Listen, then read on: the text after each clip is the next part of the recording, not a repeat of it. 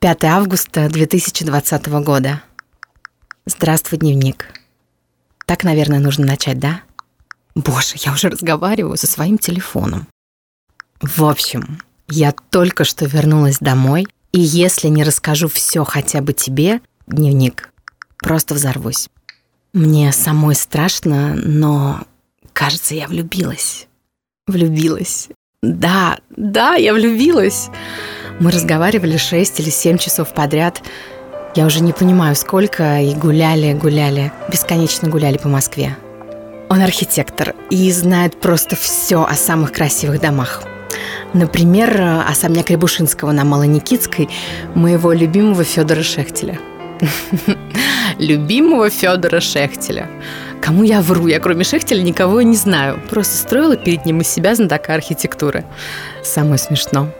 В общем, он рассказал мне, что это самый известный московский особняк в стиле модерн. Я не стала говорить, что бегу мимо него каждый день в офис и даже не замечаю.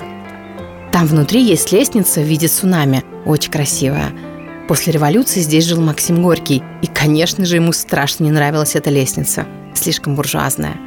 Если посмотреть на табличку, это тоже он мне показал, на ней есть ошибки в инициалах Горького. Я пошутила, что особняк ему так мстит. Он засмеялся. Боже, я влюбилась, опишу в своем дневнике про Горького и какую-то лестницу. Не удивлюсь, если он никогда мне больше не позвонит.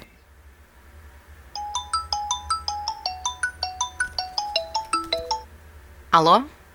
Привет. Ничего не делаю. А ты? Доехал уже?